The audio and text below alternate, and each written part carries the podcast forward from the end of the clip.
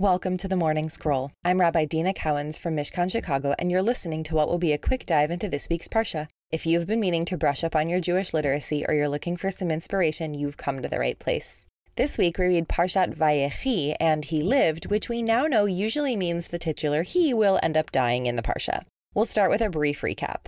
After 17 years in Egypt, Jacob knows his time has come, so he has his sons promise to bury him in the land of Canaan and then gathers them all to bless them or say farewell. He has Joseph's sons, Ephraim and Manasseh, included in the blessing, and he blesses Ephraim, the younger, ahead of Manasseh, who's the older one. Joseph is upset by this, but Jacob assures Joseph that it was on purpose and that Ephraim will indeed be the greater of the siblings. Jacob then summons the rest of his sons and gives each a personal message. I think calling it a blessing would be a stretch, as he rebukes some of them. So Reuben and Shimon and Levi get rebukes for their past misdeeds, but Judah gets a hearty congratulations on being a really good person. And Zvulun is blessed with success, and Issachar is blessed with work and rest, and Dan is blessed with tenacity and good judgment, and Gad is blessed with bravery, and Asher with olive oil, so I think wealth, and Naphtali with speed, and Joseph with many nice things, along with a recognition of his charisma and his suffering. And finally, Jacob compares Benjamin to a hunting wolf. Jacob dies, and Joseph is granted leave from his duties in Egypt to take his father's body back to Canaan.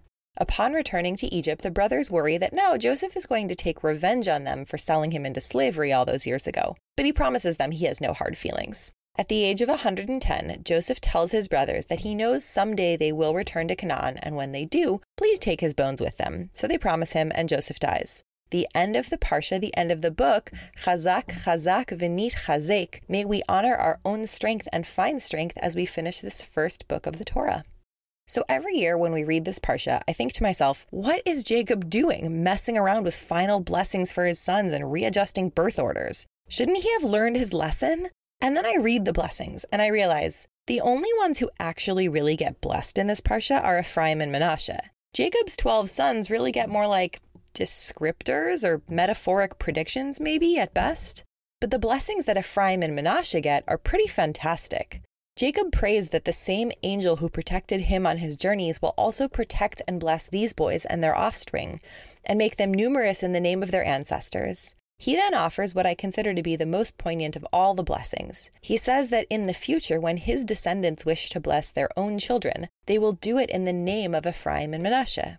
So, what's going on here? Why bless his grandchildren who he barely knew and snub most of his own children? The commentator Rabbeinu Bachya says that the reason that Jacob blesses Ephraim and Manasseh as the model for future generations, yes, they had qualities worth emulating, but more so, he says, it's because they had a relationship with each other that was worth emulating.